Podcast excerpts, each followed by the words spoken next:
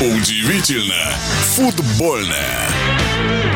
Определились все полуфиналисты Кубка России по футболу. Ими стали Красноярский Енисей, Владикавказская Алания и столичные клубы «Динамо» и «Спартак». Об этом футбольный эксперт Александр Ухов четвертьфинал российского кубка оказался веселым. Веселым не только по результатам, но и по игре. Вы скажете, ну а Балтика-Динамо весело было смотреть? весело. Хотя два гола, которыми обменялись команды, может быть, и достаточно случайные, в общем-то, не должны пропускать такие мячи. Но игра держала в напряжении. Ну а про Енисей, Рубин, Алания, Зенит и ЦСКА «Спартак» Но, думаю, тут ни у кого не возникнет сомнений в том, что такие матчи нужны нашей премьер-лиге, нашему футболу в целом.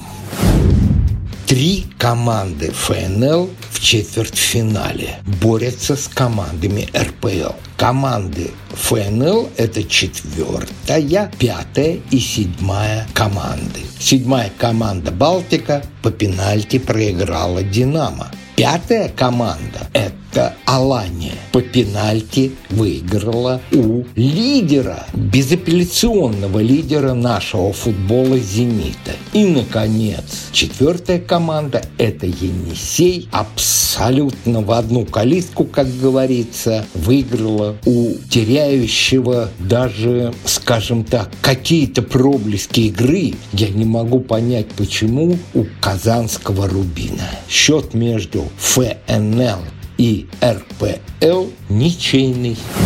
Спартак ЦСКА об этом матче много будут говорить. Я об этом скажу всего два слова. Победа Спартака. По делу пенальти был. Самое главное, наверное, что мы можем сказать, что все 90 минут эта игра держала болельщиков обеих команд в напряжении. Конечно, нельзя не отметить появление Быстрова в комнате ВАР, что является грубейшим нарушением регламента и российского футбола, и ФИФА. Если это до ФИФА дойдет, то серьезный штраф, а может быть и не штраф, будет наложен на Российский футбольный союз.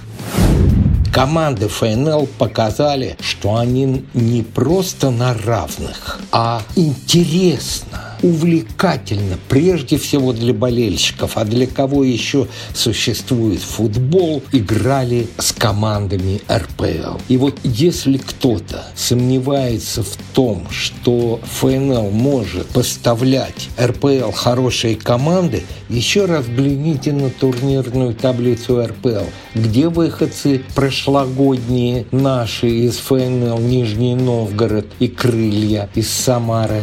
Если российский футбол не будет допущен до Еврокубков, то, думаю, игры на кубок лучше подтвердить подтверждение того, что РПЛ можно расширить. Команды из ФНЛ не подведут. Это уж точно. Ну, а тем командам из РПЛ, которые настаивают на том, что лига должна быть закрытой, то и присмотреться к будущим соперникам. Они вполне вероятно уж не уступят вам, тем, кто находится сейчас в подвале РПЛ.